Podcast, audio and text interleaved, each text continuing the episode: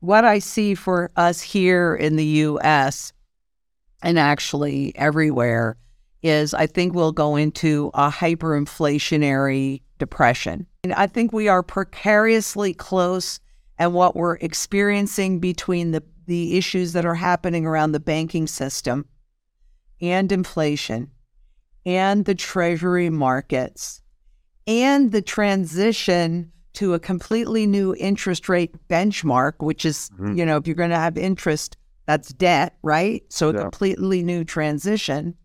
Um, let, let me tell you, I'm very relieved that I have food set up in my bug out house. Mm. Wow. That is, yeah, things are going to get that bad. So, I tell you, and, and we, quickly. We are going through a global monetary reset, I guess would be kind of 100%. the punchline to what we've talked about so far. You've also used this term, the surveillance era. Mm-hmm. Is that related to this reset? Are we? Uh, is this a central banks are trying to get people into central bank digital currencies for purposes of surveilling and perhaps applying social credit score systems control to them. Is that what's going on here? 100%.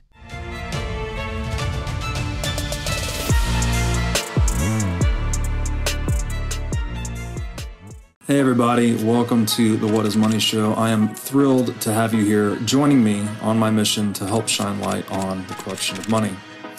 Now, if this is your first time listening to the What is Money Show, I strongly recommend that you go back to episodes one through nine first, which lays a lot of the groundwork for many of the concepts that we explore on the show. These first nine episodes are my series with Michael Saylor, and thousands of people have told me that this is the best podcast series they've ever heard hands down, and that it was instrumental to their understanding of money and Bitcoin. So, if you're looking to start uh, a deep dive into the nature of money, I don't think there's any place better that you can start other than episode one of this show.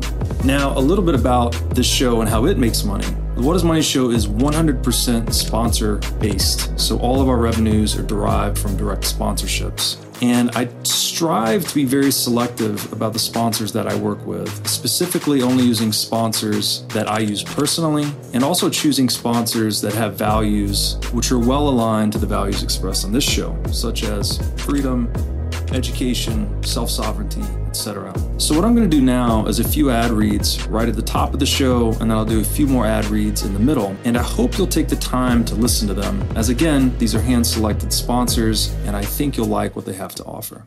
Today's podcast is brought to you by In Wolf's Clothing. Wolf is the first startup accelerator dedicated exclusively to the Bitcoin Lightning Network. Four times per year, Wolf brings teams from around the world to New York City to work with like minded entrepreneurs, pushing the boundaries of what's possible with Bitcoin and Lightning. The program is designed to help early stage companies achieve product market fit, develop their brand, secure early stage funding, and grow businesses that help fuel the global adoption of Bitcoin. So go to wolfnyc.com to learn more about the program or apply. Again, that's Wolf NYC, W O L F N Y C dot com. Lynette Zang, welcome to the What is Money Show. Oh, I'm very happy to be here, Robert. Thank you for having me. I'm very happy to have you. Uh, I think we're going to jump into some very juicy topics uh, in this conversation. And just by way of a quick introduction, you are a very well known financial analyst. Uh, you are the ch- currently the chief market analyst at ITM Trading and a prominent figure in the gold and precious metals community.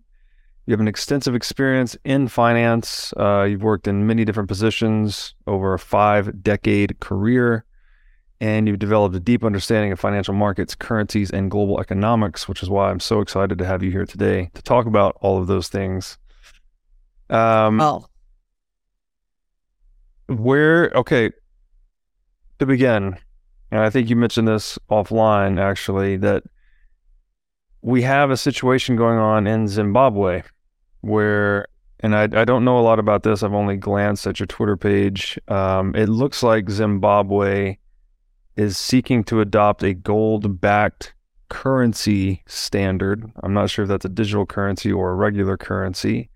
Digital. And, digital currency. And the IMF, the International Monetary Fund, is warning Zimbabwe not to do that So, what is that all about? What's going on going on in Zimbabwe or between Zimbabwe and the IMF? Well, you know, let's let's kind of back up for a second to move forward because one thing that I've studied extensively since 1987 are currency life cycles. And so the same thing happens over and over and over again 100% of the time, which is when all confidence in the currency is lost, then they have to back the currency with gold in order to get the public to use it again, Right. in order to get the world to accept it again. Right. So, bottom line, that's really what's happening at this point in Zimbabwe. But, you know, their currency has been in hyperinflationary mode for since what, 2006 officially, and, and prior to that. Mhm. They've done a number of currency resets, uh, overnight resets, where they lop off zeros. And, you know, the reason why I think that this is critical for everybody to understand is because it's a precursor of what we're all going to most likely experience using history as a guide.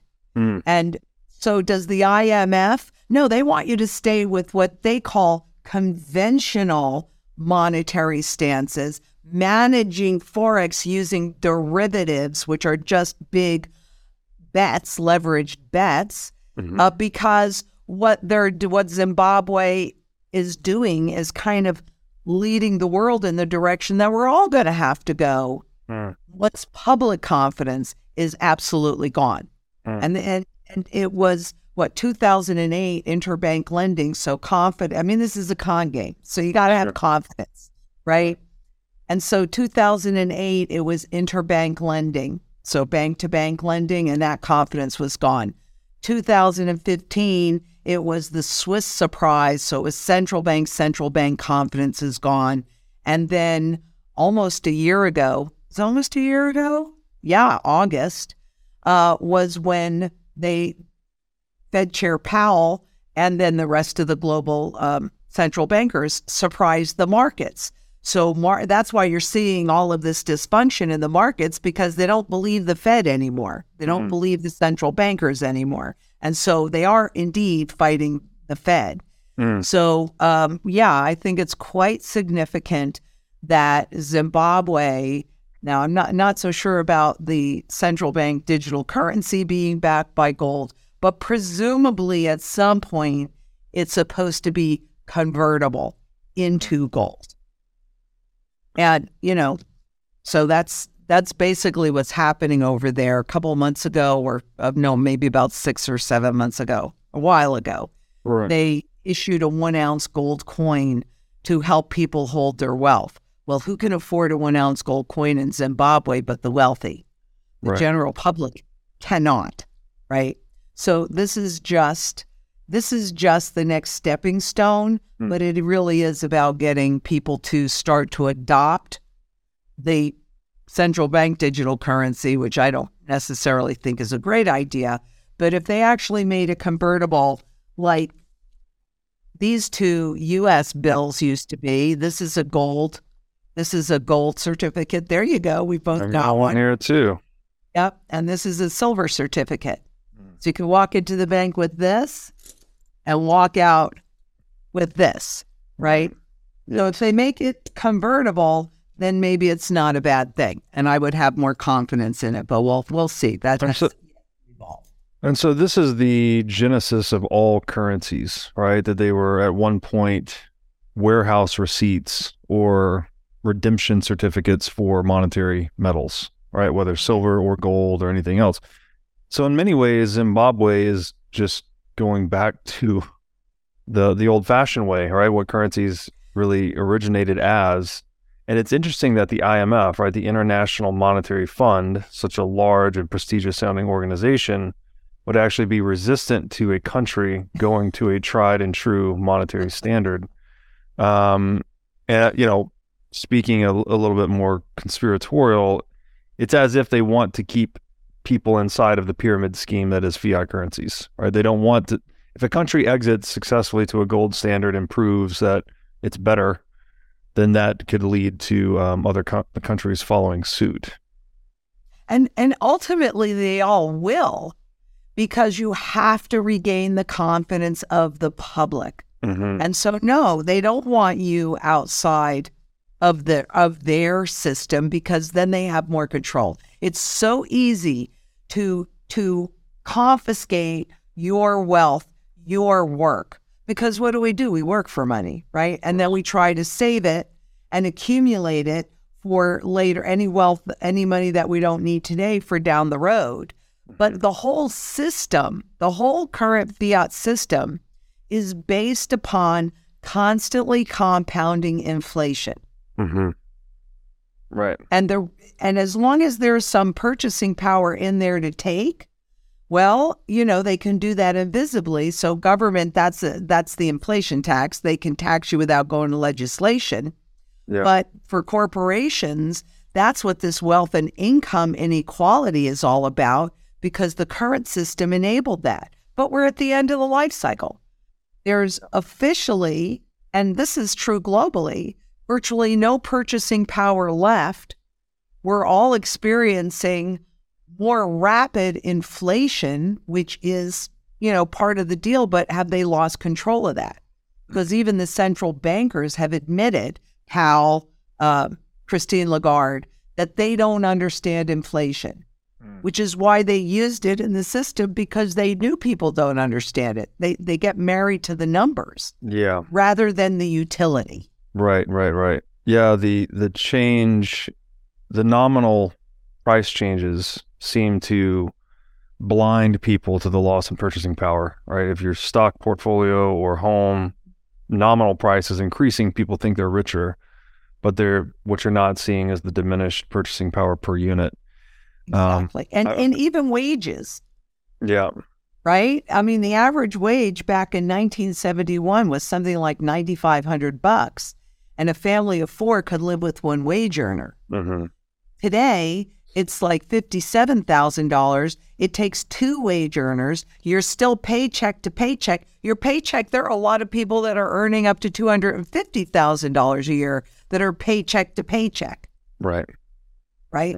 So, yeah, that nominal confusion really, and they knew that. That's why they created the system based on that nominal confusion. hmm Yeah, I call it That's a, a cognitive optical illusion. Like it just tricks people. Um, Exactly. It's amazing how effective it is. I have a question about gold backed digital currency. I guess you could say gold backed currency in general, but we'll stick with digital since that's what Zimbabwe is doing. Doesn't this still, even if they do successfully move to gold backed digital currency, this still necessitates trust in the monetary authority or the government or the central bank, right? To maintain the peg. If they say the Yes. gold is redeemable for, you know, whatever, one Zimbabwean dollar for one ounce of gold, at any time they can suspend that redeemability. So aren't we still kind of in a trap, even if even if they do successfully move to a gold standard that they can just revoke it at any time? 100%. That's why you hear me say all the time if you don't hold it, you don't own it, regardless of what your perception is. Because look, and I know you have these too, you know, all these currencies that were once used for barterability that the government said, no, no longer. You can't use it any longer. Yeah. So, uh, yes, to your point, 100%, 100%. Yeah, as we say in Bitcoin, not your keys, not your coin. And I guess in gold, it's, you know, not your gold, not your gold. if you're not holding the physical species, then you don't have it. Um, Right. Speaking of gold, you've been tweeting a lot lately. Hashtag got gold question mark. Um, I'm curious on your views of gold versus Bitcoin. Like, what makes gold better than Bitcoin? Um, you know, they're very comparable in a lot of ways in terms of what that you can own something with no counterparty risk. You know, there's Bitcoin has a fixed supply, gold has a scarce supply. So, like, what are your, how do you weigh gold versus Bitcoin, and why are you so focused on gold rather than Bitcoin? Number one, it's 6,000 years of history. Mhm. And when something has happened the same way 100% of the time, over 4,800 times or more than that, actually, then I know that there is historic precedence for its value. Hmm. And the second big piece, and this is really where I have a challenge with Bitcoin or any or CBDCs or or anything like that, is its utility. Because in gold and in silver, this is true for both both of these physical metals, they are used across the entire spectrum and in every single sector of the global economy. Mm-hmm. So there is there it has the broadest utility, right? And if something is used that extensively, what that's really telling you is that it has the broadest base of buyer. Mm-hmm. That's why gold has never, ever, for 6,000 years, it's never gone to zero because there are always buyers. Uh. When I look at intangible assets of any kind, they only have utility in one place. I think it's fabulous that you can hold a lot of wealth. And this is something, in my mind, what they share is that you can hold a lot of wealth in a small package and it's movable wealth, which mm-hmm. is critically important. I mean, real estate is wealth, but you can't put it on your back and walk away with it. That's right. You can certainly do that with with gold. I mean, you just get a more and more and more rare coin or piece of jewelry or what have you, and it's easy to move a lot of wealth. And you can put uh, Bitcoin on a thumb drive and put it in your pocket. And so that to me is if I was, if I, that's the plus in Bitcoin is that mm. you can move a lot of wealth. However, what I have a challenge seeing is its utility. Mm. Other than that, I mean, it's it's not a good, good tool of barter because the price is so volatile, uh, and it hasn't been proven. It came out in 2009, mm. and that was in January 2009, and then quantitative easing came out in March of 2009. Mm. And can you imagine how much more would have gone into physical gold if Bitcoin wasn't around? Yeah, well, definitely more purchasing power would have fl- flowed into gold because there would have been no better alternative. Um, and I actually agree with you on gold's established history. That I think it obviously it's a you know five thousand plus year old monetary metal. Not not likely that it's going anywhere quickly. However, I do think there are you know swords have been around for a really long time too. And then when we invented gunpowder, all of a sudden swords were much less useful. So I do think I'm a believer in technological innovation too, radically changing things. And um, and the the point on Bitcoin not having industrial demand, I actually view that as a positive, um, because it's you know if if gold's market cap is what 12 or 14 trillion perhaps roughly 80% of that is demand for gold as a store of value or or a monetary asset let's say and the other 20% of gold's market cap is demand for it as an industrial metal and dental dentistry or electronics or all these other things that that gold is used in yeah mm-hmm. so I, I look at when i look at bitcoin i see an asset that 100% of its market capitalization is mo- monetary premium. So it's like the invention of a pure money in a way. And I don't, although they're obviously competitive because money, monetary technologies are always competitive, I don't, I think Bitcoin and gold exist alongside for quite some time. Because well, again, I don't think gold's going anywhere for a really long time. But um, when I look at the actual fundamental properties of money itself, I think Bitcoin is superior. So that's why I advocate for Bitcoin over gold. Not that I'm against physical gold. I just prefer Bitcoin. Uh, Here's a question. Yeah. You know, when you're talking about the monetary properties and when, you know, I mean, the reason why money was invented was so society could specialize. You could have a hmm. farmer, mm-hmm. you could have, you know, you could have a banker, you could have a baker, etc. Division right? of labor. Division of labor, exactly. And one person can't do it also makes a whole lot of sense. Mm-hmm. So when they were establishing what money is, and especially to sell it to the public, it had four key functions. And th- that's part of what I'm looking at. So it's a tool of measure, it's a tool of barter, it's a t- short term tool of value to make sure that you are fairly paid for your labor. And it's a long term store of value so that no matter when you use it, you are still being paid fairly for your labor. Mm-hmm. And you are, its valuation, at least initially, was labor for labor. Mm-hmm. So it was a more fair system. Because of its you because of the evolution of money in terms you brought up the IMF, so that's made up of all the tr- all the treasury secretaries and all the central bank chiefs, almost all of them in the world, right? Uh, and you're looking at the advent of fiat money. They've already removed just by creating inflation, which is baked into the fiat money system, so that it's by design it loses value over time. It is not a long term store of value. And what that did was it forced people to take more risk Mm-hmm. to keep pace with the inflation, That's right. right?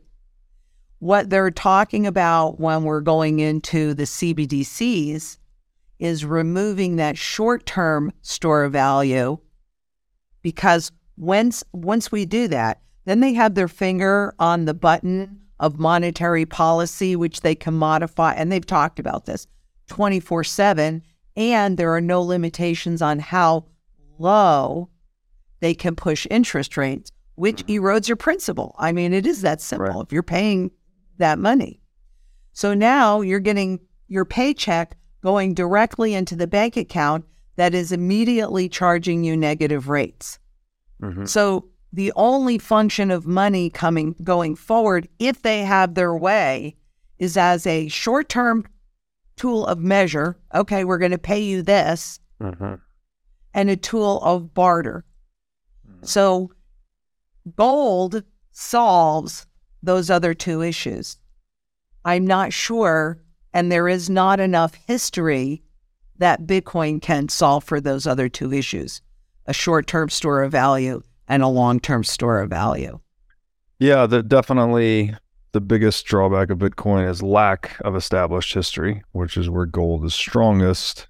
Now, I'd like to tell you about our sponsor, the Gold Investment Letter. The Gold Investment Letter helps sophisticated investors navigate capital markets and maximize their profits in trading gold, silver, and mining stocks. The Gold Investment Letter seeks out the most undervalued companies and identifies special situations in the mining sector, and then provides in depth analysis on both their financial positions and future prospects. The Gold Investment Letter explores many complex domains such as investor psychology, portfolio management, and macroeconomic trends, all with the goal of making you a better investor. The Gold Investment Letter offers a free version and a paid premium version, and I strongly recommend you at least sign up for the free version because after having read a few of these issues, I can promise you it is a treasure trove of good information. You can sign up for the free newsletter today at goldinvestmentletter.com. Now I'd like to tell you about our sponsor, iCoin Technology. iCoin has just released a sleek new hardware wallet. looks like a mini iPhone, a little touchscreen and camera on it. Uh, the device has no Wi Fi, no cellular connection, no GPS. It's a strictly physically cold hardware wallet. Uh, like I said, it's got a high res 3 inch touchscreen. It's got a camera for air gapping the wallet. Uh, it's got optional Bluetooth compatibility. And it's a really a, a brand new UI UX experience for a hardware wallet, making it very accessible, easy to use, not intimidating. And as we always talk about on this show, the only way you can truly own your Bitcoin is by having it in self custody. So you need a device like iCoin Wallet to truly own your Bitcoin. Go to iCointechnology.com today and use promo code Bitcoin23 for 30% off of this new sleek hardware wallet. Now, I'd like to tell you about our sponsor, CrowdHealth. CrowdHealth is a Bitcoin enabled alternative to legacy health insurance. Now, let's face it, legacy health insurance is an absolute scam. Nobody can explain this better than the legendary comedian Chris Rock. insurance. You got to have some insurance. You got to. That's an insurance. They shouldn't even call it insurance. They should just call it in case shit. Like, I give a company some money in case shit happens. Now, if shit don't happen, shouldn't I get my money back? So with Crowd Health, instead of just paying premiums that you'll never see again, you can hold part of this pool of savings in dollars and in Bitcoin through CrowdHealth. And when you have a health event, you can draw against this pool of communal savings. So go to joincrowdhealth.com slash breedlove to learn more or sign up. Now I'd like to tell you about our sponsor, Wasabi Wallet. With Wasabi Wallet, you can receive, send, and store Bitcoin privately. In Wasabi Wallet, your transaction history and wallet balance are completely hidden. Wasabi Wallet is easy to use, all of its privacy features are built in by default, and it works with any amount of Bitcoin. Wasabi users can make CoinJoin transactions together with BTC Pay server users or Trezor Suite users. For BTC Pay server users, they can make payments directly inside of a CoinJoin, and for Trezor Suite users, you can make CoinJoins directly on a hardware wallet. These features result in fee savings and security improvements for both sets of users. So go to wasabiwallet.io today to download the state of the art Bitcoin privacy wallet. What would cause you to change your mind? I guess what would what data would need to come in for you to consider Bitcoin proven or established or or what have you? How do you how do you wrestle with that? Uh, let's say the market proving of Bitcoin. Uh, more utility. That, that, that that's really the biggest hiccup that I have with it.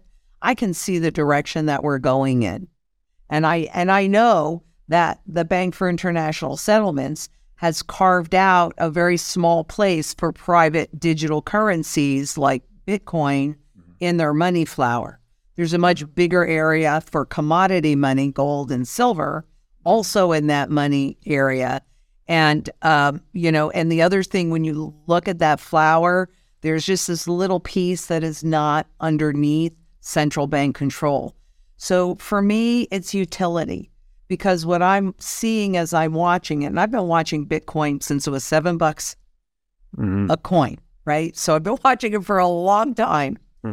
Um, and what I see is I see Wall Street adopting it Mm-hmm. way more than Main Street adopting it. And I see it being turned into a trading vehicle Mm. Because everything has been turned into a trading vehicle. Mm. So I can't tell you what the true value is of Bitcoin, but I can of gold and not what Wall Street wants everybody to believe, but its true fundamental value based upon history Mm. and the level of money that the that the governments and the central banks are creating, Mm. which at this point is created purely from debt. So, you know, and the new currency, I mean, it's been a bit of a struggle to find out what's going to justify it.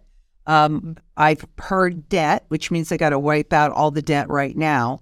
And the other thing that I've heard is based on transactions. So money will be created into the system based on transactions. So the good of Bitcoin, you know, presuming that, and I'm and I'm gonna just bow to you because I know that you look at it at a different level than I do, um, is that it is finite, Mm-hmm. right? But um, what could what could persuade me is to see more utility. That's what could persuade me. Could you, oh, maybe just expand upon that a bit because I'm not sure exactly what you mean by utility. If if we're talking about industrial industrial use of Bitcoin, I'm not sure that that's even possible. So I'm I'm just trying to understand Correct. what you mean by that. Correct. What are uh, the different ways and uses of it? Because right now it's movable wealth Mm-hmm. and it's trading wealth, Mhm. right? I mean, it goes up to 60,000, it's back down to 18,000, it's up to 28,000, right? This is not right. But, but for gold, they may, yeah, there's a lot of industrial uses. It's in space, it's in electronics, it's in dental, it's in money, it's in jewelry, it's in Mhm. food, it's in every single area. So I don't know that Bitcoin has the ability to do that Mm. because it's not real, right? It's intangible. And that that's really the challenge. And, and in my personal strategy, having studied currency life cycles, and I mean, there's plenty out there to study, you see these repeatable patterns. And Mm-hmm. everybody always says this time is different, but at the end of the day, it really never is. Mm. Yeah, that's a great book by that title, right? This time is different. Um, okay, if just hypothetically, if Bitcoin were to achieve par market cap as gold, let's say they're equal, they're both 10 or 12 trillion dollars, and the volatility was roughly equal, would that be something that would change your mind at that point? The market cap would not, Mhm. because I know how severely undervalued gold is because a rising gold price is an indication of a failing currency. Mm-hmm. And once you really grasp the concept that this currency is losing all value, just like over 4,800 currencies have, right? Right. Then you start to make different choices, right? So, um, you know, for me, I, I just feel a lot more comfortable with something that's tried and true. It doesn't mean that I never will buy Bitcoin or I never will, but the market cap has nothing to do with it because it's all manufactured. It's not real. I've been wa- I, I love being my age. Honestly, I'm I'm going to be 69 this year, and I love being my age because of what I have personally experienced Mm. right? I was there in 1971 when we transitioned from a quasi gold backed currency to a pure debt based currency. I was, you know, I was like 17, 16, 17 years old. So I was old enough to get that feeling and see what was happening around me. Did I really understand it? No, I did not really understand it.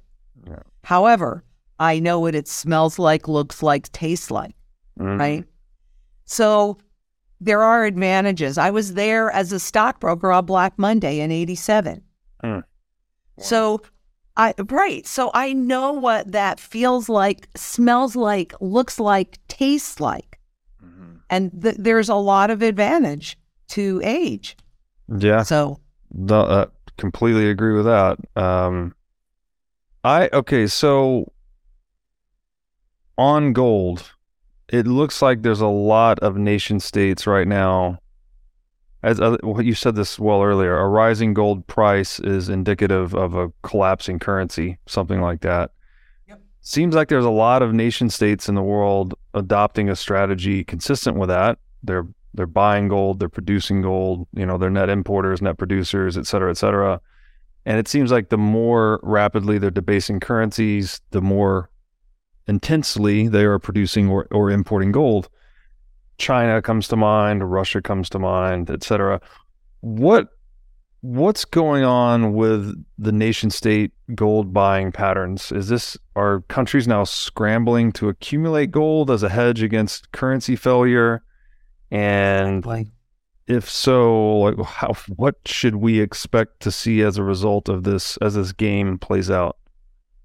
Well, you know, in reality, what you just said is exactly right. The reason why you see, and we see a division, right, between the West and the East. Mhm. So, to your point, China, Russia, India, you know, those countries are, I mean, central banks globally are accumulating more gold than they ever have before, even more than 1967 when we were in the middle of this transition Mm-hmm. but whoever holds the gold retains the power, retains the choice.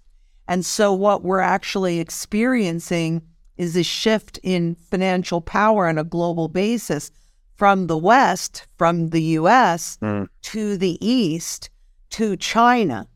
And the other piece that's really critical to understand is the huge advantage that the US has had since the 40s as the world reserve currency.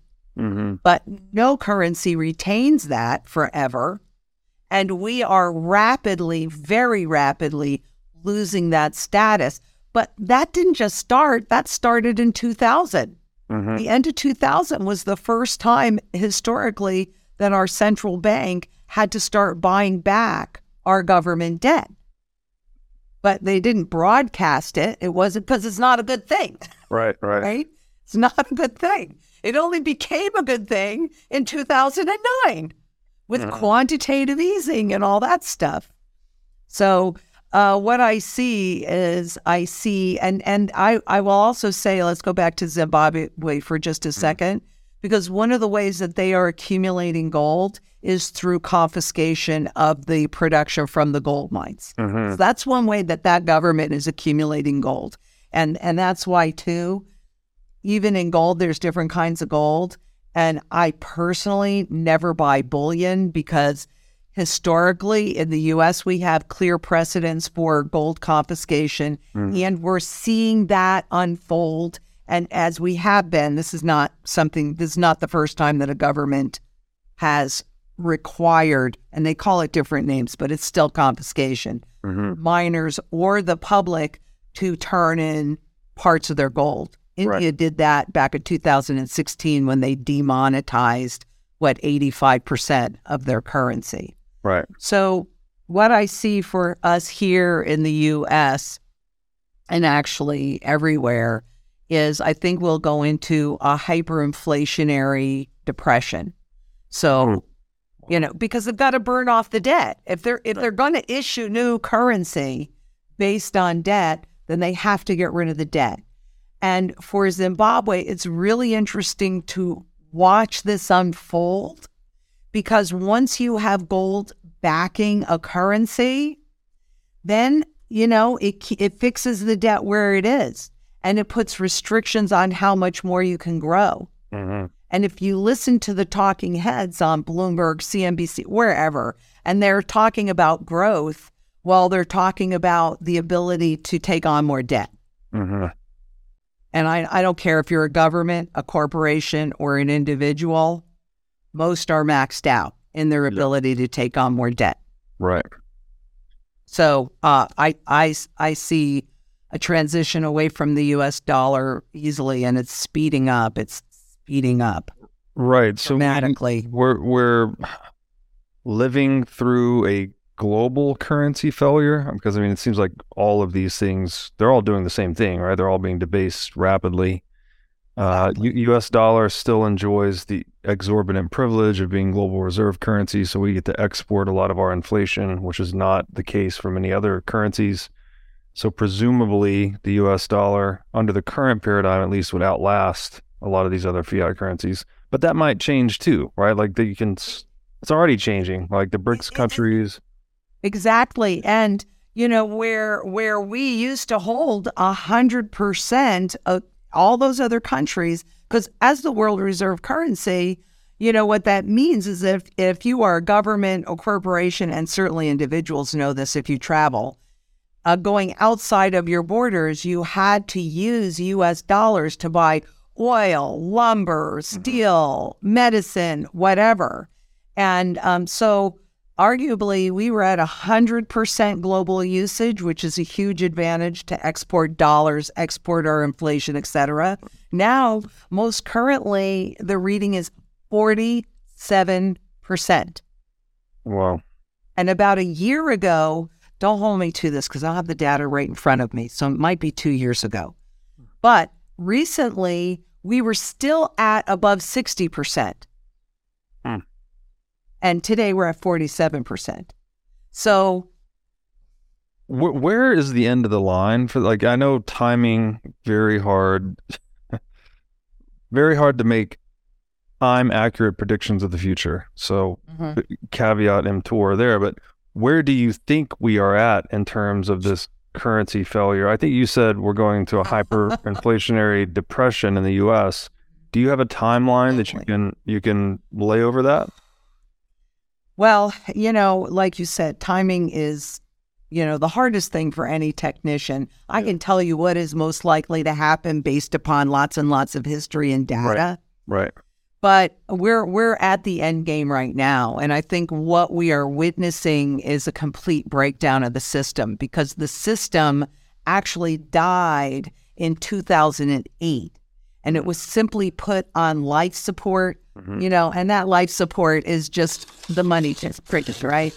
that that's all that is. Is that that was the life support because that's all that they have is boosting up their balance sheet Yeah. with lots and lots of garbage, buying back lots and lots of treasuries. But we already saw a lack of liquidity in the treasury market in 2015. And mm-hmm. so that lack of liquidity, the ability to buy and sell easily without big dislocations, look at what's happening right now in the treasury market and understand that the treasury market is the foundation of the global financial system. Right. And you now have, I mean, if you watch the patterns, you could see when when the Fed handed over the management of the treasury market in 2013 to the traders. Mm-hmm. Now, of course, they don't report that the treasury VIX like they did anymore mm-hmm. because they don't really want you to see what's happening. But you now have traders making bets on the default of the treasury market mm. as early as you know June 1st Right. right and and the government so divided um, and I I can't really tell you whether this is intentional or not intentional because when Right. you know you're at the end and you know you're going to declare bankruptcy Mhm. if somebody gives you a credit card, what are people most likely to do? They're Right. going to go max it out, right? Right. Because you know it. Yeah. So, um, you know, I, I mean, I think we are precariously close, and what we're experiencing between the the issues that are happening around the banking system, and inflation, and the treasury markets, and the transition to a completely new interest rate benchmark, which is, Mhm. you know, if you're going to have interest, that's debt, right? So a Yeah. completely new transition. Um, let, let me tell you, I'm very relieved that I have food set up in my bug out house. Mm. Wow. That is, yeah. Things are going to get that bad. So I tell you, and, and we- quickly. if we go into this hyperinflationary depression, sounds very terrible. Um, it is. do you expect to see the private ownership of gold outlawed again, a la Executive Order 6102? Uh, I think that is highly probable. Uh, it's certainly a possibility. And where the argument is, well, it doesn't back the currency anymore. And, you know, it's just an old relic. Well, it's an old relic that's used across the entire global industry yeah, everywhere, yeah. no matter what sector it, it's in. Um, to be perfectly honest with you in this, what I am seriously seeing is that whoever holds the gold, and this is why the central bankers are accumulating it so much, Mhm. they're the ones that are going to have the choice and be at the forefront of this new world order, which everybody is now talking about. Mhm. But I've been talking about a reset Mhm. socially, financially, and economically since 2009. And it was China that brought the SDR up as the alternative. Right. The SDR is the currency of the IMF. Yeah, yeah, the special drawing rights. Um, okay, so that that was actually my next question. You're you're reading my mind here. We are going through a global monetary reset, I guess would be kind of the 100%. punchline to what we've talked about so far. You've also used this term, the surveillance era. Is that related to this reset? Are we? Uh, is this uh, central banks are trying to get people into central bank digital currencies for purposes of surveilling and perhaps applying social credit score systems Control. to them? Is that what's going on here? A hundred percent, a hundred percent, and that ma- makes having something completely out of the system Mm-hmm. that much more critical. And I, I'm sorry, but I'm not convinced that Bitcoin is out of the system when I see Wall Street adopting it. Mm-hmm. So, you know, so much. So yes, full surveillance. You know, if, if they don't look look what happened in Canada, for goodness sakes, right? The trucker strike, which was perfectly legal and it was not violent, But the government didn't like it, and boom, they shut down all your bank accounts, all your insurance accounts, all your digital accounts. They shut down everything. And not just for the truckers, but for anybody that supported the truckers. Oh, here, let me give you five bucks. Okay, boom. Your account. I mean, that is, I mean, that just raised alarm bells like crazy. And I've been talking about it for a while because we've been watching this evolve. So mm-hmm. yes, they can they can look at how much you have in there. They can dictate how you spend it, where you spend it, how much of a life it has, which is typical in these transitions. They'll go, okay, well, if you don't use this by June 31st, then it has no more value, right? Right. So, and they can pull taxes from you. They can do lifetime taxes. All right, you had a bad year, but hey, you have a good year. Okay, we're just going to pull that out.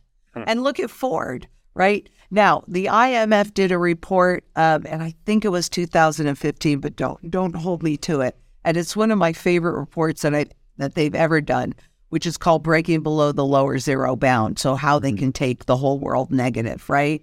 Negative rates. They want us to think that negative rates are a choice, Mhm. but why in the world would you bust your butt to earn this money and loan it to somebody other than your children, Mhm. knowing you're not going to get back what you're loaning?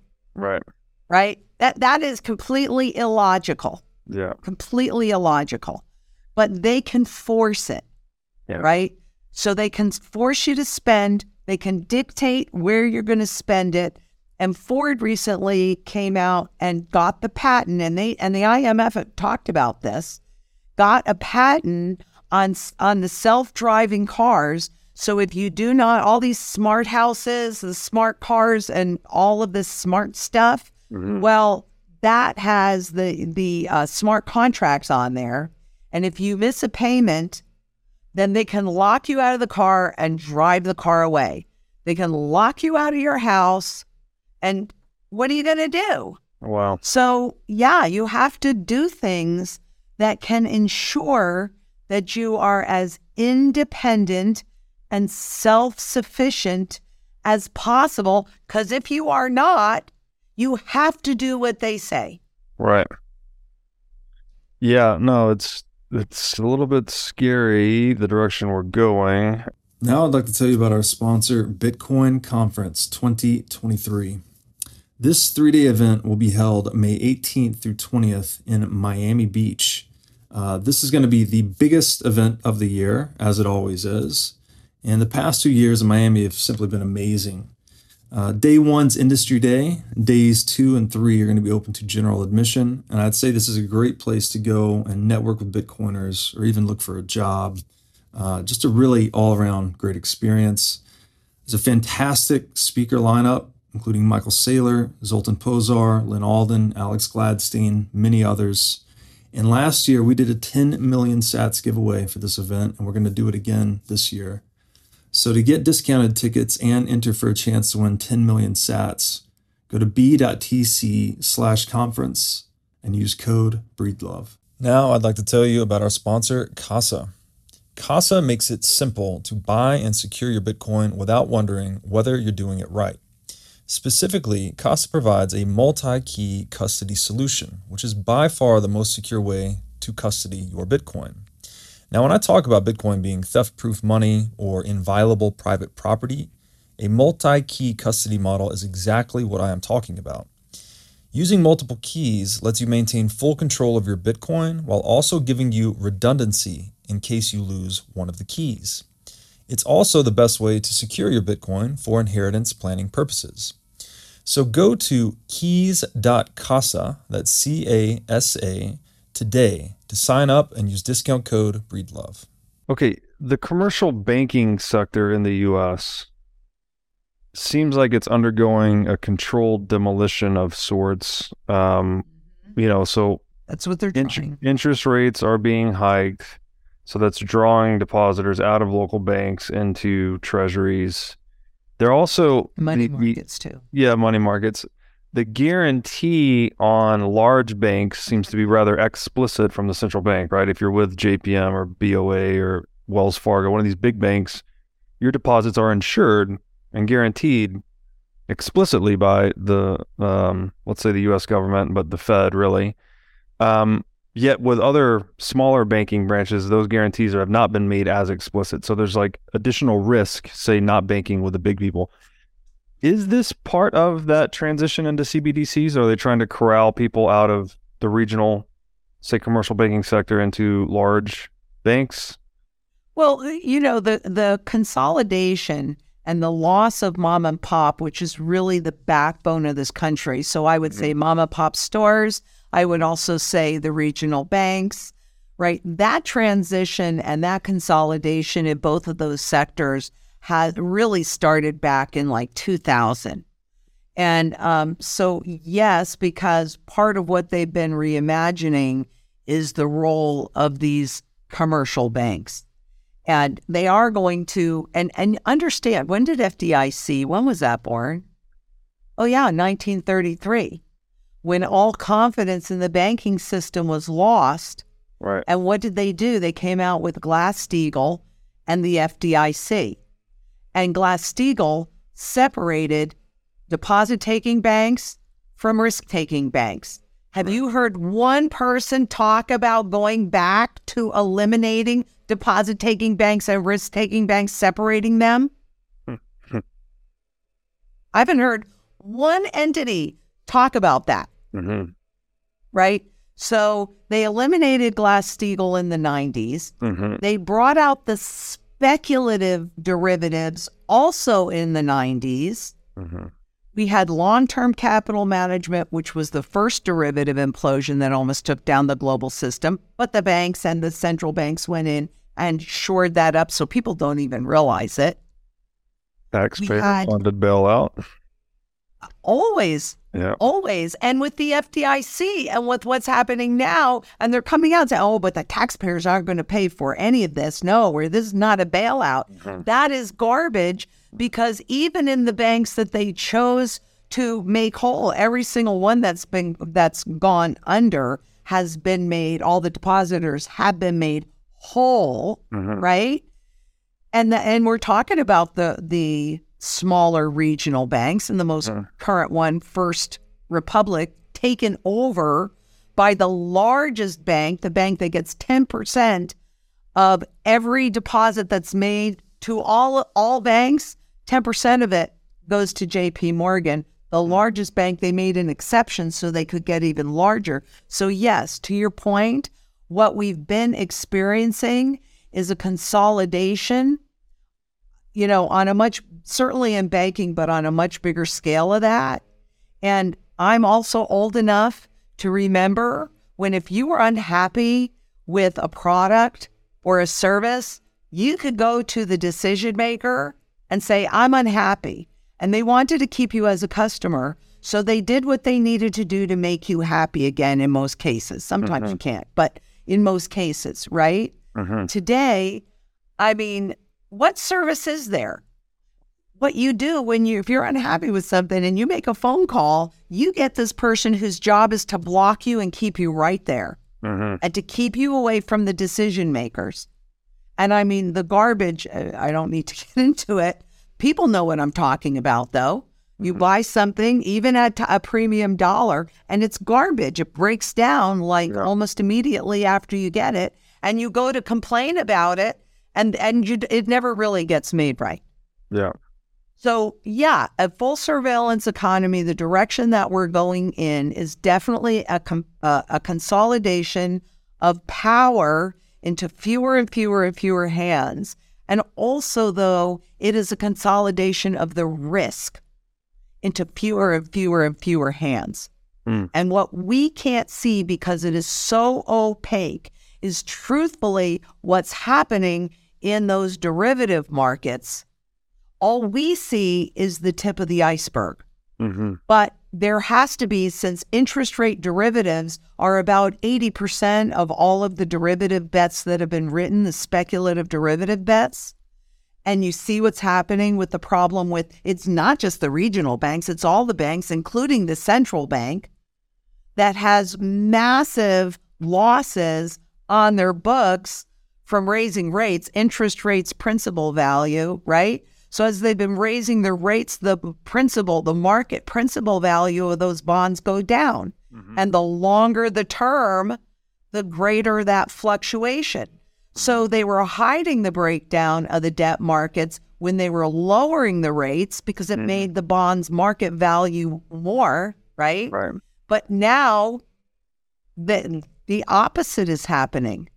So yeah, right now we are seeing a complete breakdown of the financial system, but we're only seeing the tip of the iceberg.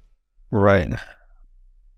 Um, I know. I'm sorry. No, no, it's it's heavy stuff. But it is what it is, right? No, it, it is what it is, and we've got to talk about it. So, okay, another area.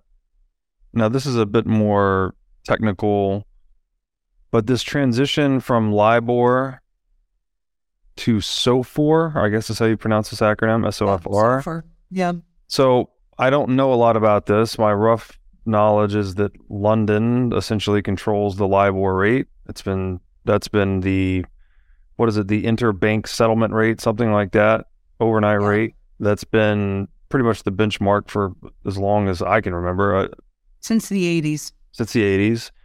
And my understanding is the Fed actually controls SOFR. So is this is this a symptom of that of this shift from a unipolar US dollar centric world into this multipolar multi currency world? Uh, if not, what is what is this LIBOR SOFR the, the technical change and what are the implications for us? And maybe you can ex- try to explain this to us very simply because I know this is where things get very bogged down in jargon. So maybe try to explain it to me like I'm a five year old, if you could, please. I will I will do my best, but I will say this before I start. Isn't that interesting that this is the largest experiment, the largest financial experiment in history, and they hardly talk about it? Mm-hmm. Okay. Right. So, why? Why aren't they talking about it? All right. So, LIBOR, which was created in the 80s, so any debt instruments anywhere in the world, because there's US dollar LIBOR, it's not just London LIBOR, and mm-hmm. US dollar LIBOR is much larger. Okay. Uh, so, that is a stated rate. So, in other words, you had just a handful of banks that would get together every morning and say, gee, if I were going to lend you money overnight, this is what I would charge you. And if. I was going to borrow money from you overnight, this is what I would be willing to pay. Right. So, pretty nice. Now, every single debt contract, so mortgages, credit cards, car loans, student loans, every single debt contract out there ha- was based on that one stated rate. Mm-hmm. But then somehow in 2008, as the system was dying, it was discovered that it was a stated rate and that traders were taking advantage of that. Hmm. And I, I, don't know if you remember this, but I remember uh, Goldman Sachs, they made a, a trillion dollars and their clients lost a trillion dollars. They were called Muppets because they would take the opposite side of the trade. And because it was a stated rate, they, hmm. they just played with it, right? Hmm. So that they made lots and lots of money. But that leaked out. So once it leaked out and the public became, at least a few in the public, became aware of it, then they're okay, now we got to change this. And the Bank of England was also complicit in that mm-hmm. manipulation, mm-hmm. admittedly, right? So now we got to do a different benchmark. And this benchmark needs to be quote unquote market rate. Mm-hmm. Except when you read the fine print. So this is based upon actual bond trading except when you read the fine print that it doesn't include this bond or this bond or this bond or this bond. So it's garbage. Mm-hmm. But every single contract that has the LIBOR embedded in it, so all the mortgages, all the credit cards, all, all card loans, student loans, the derivatives, etc., corporate debt, mm. all of that stuff has to transition and remove the LIBOR benchmark from there because on June 30th, that benchmark will no longer be uh, published. Hmm. Now they have to create a synthetic one because it isn't working so easily. And here's the problem we, we had a handful of different uh, central banks globally, like uh, the Bank of England, certainly the US, uh, the Swiss Central Bank. So there are about five different central banks that created their own benchmarks. In the US, it's the SOFR, okay? And they've created um, language, fallback language. They've been transitioning contracts into the new benchmark, but there are still a lot of contracts that uh, actually I, I read it's like for every one contract recently, CLO, so collateralized loan obligations, so very risky debt, right? For every one contract that has transitioned into the new benchmark, there are five that still have to transition. And here we are, you know, with just a little at this at this taping, a little bit more than six weeks away, right? Or Mhm. yeah. So um, it's very risky, but here's the problem. The SOFR interest rate is different than the LIBOR interest rate. Hmm. So when they transition, they've created these accounting gimmicks to try and get it to match, but they have not been able to do so. And going back to this, this is interest rates, this are principal. When those interest rates change, it changes the value of the contract. Mhm. That's the problem. Now they've created safe harbor, which means that if you open up your credit card statement and suddenly you were owing $1,000 and now you owe $2,000, or it's not that big of a difference, hmm. but you, you would notice a difference in what you owe. Hmm. Maybe it will be hidden from you because you think it's just the, the interest rate charge, right? Which is another reason why it's kind of important to raise these interest rates, right? So that you, the public, don't notice. But they have eliminated your ability to come together in a class action suit, Mhm. right? However, there could very well be, and until it happens, I can't tell you. I mean, I'm telling you what I think, but hey, I could be wrong. This has never, ever, ever been done before. I do know that the principal value will change, and it does change for all of those contracts that the banks are holding, right? So, so I think a lot of what's happening right now is a smokescreen for this transition. And I've been saying since the first of the year that there was going to be some crisis that happened before June.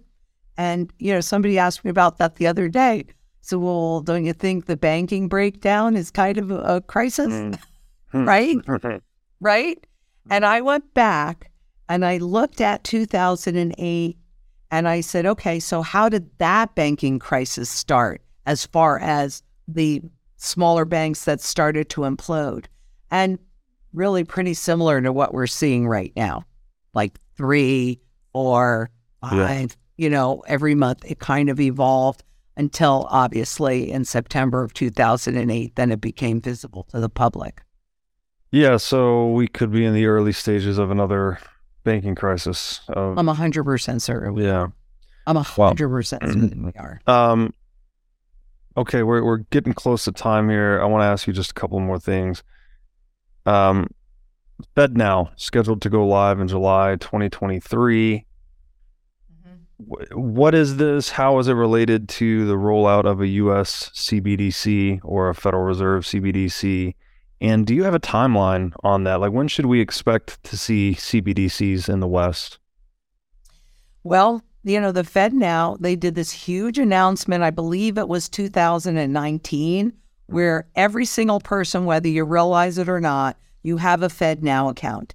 Even if you live super, super remote, you know, and all you have there is a post office, yeah, got a Fed Now account. Hmm. Uh, what they talked about and they looked at during the recent crisis that we were going through with the disease that we won't talk about, mm-hmm. okay, was how much easier it would be if everybody just had an account and they could just pump new money into that account. Right.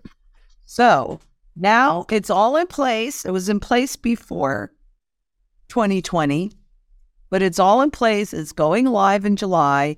And in this next big crisis, that's exactly what they're going to do.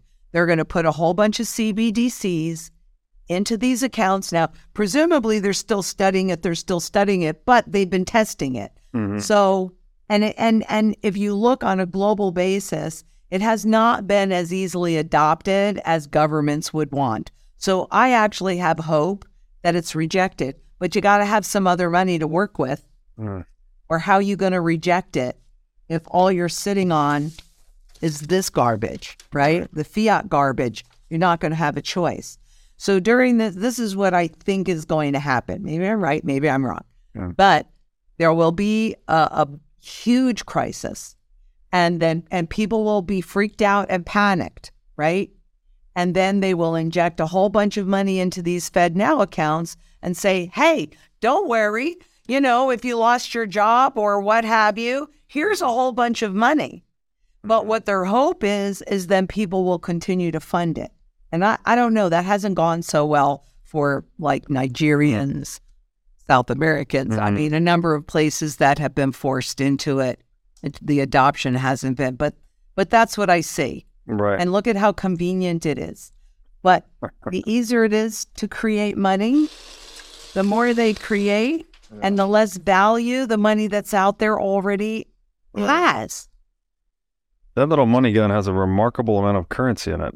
Very impressive. It does, but it does it does run out. Yes, and the central banks don't they have a remarkable amount empty? There it is. I and and that's what's going to happen in the central banks. It's Yeah. Wow. Okay. Well, so much to look forward to.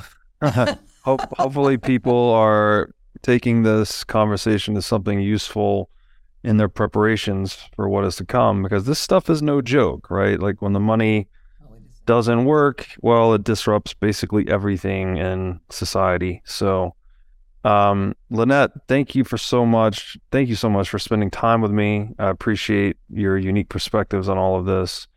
Where can people find you on the internet? Well, I'm all over the place, uh, but we do have ITM Trading uh, YouTube channel, and I'm very prolific on that. So I go into these specific topics pretty deeply. But because I think it is so critically important for people to be as self sufficient and independent as possible, we have also Beyond Gold and Silver, which is about food, water, energy, security, barterability, wealth preservation, community, and shelter. Arguably, community is critically important because one person cannot do everything by itself. So you can find us on Beyond Gold and Silver, and we have um, a community that we just recently started. It's called the Thrivers Community, and that's where we're we're building it up, the community even more solid, and people are creating groups and doing, um, you know, like more. We're we're coming together. So even if you live in North Carolina, I see people going, who else lives in North Carolina and creating groups there. So it's to help us all be as independent and self sufficient as possible. And uh, well, of course, we like live.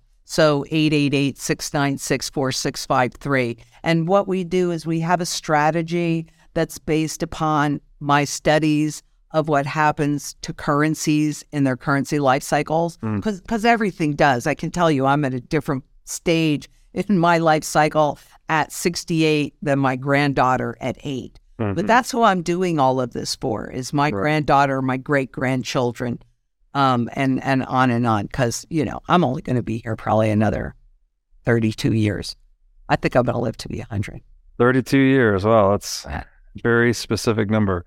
Um, because i think i'm going to live to be 100 that's yeah, yeah, that's a ripe old age. That's a good age to get to. Um, well, Lynette, thank you again for sharing your wisdom. Um, yeah, I hope this is useful to people and would love to have you back on sometime. absolutely this was fun Thank you so much.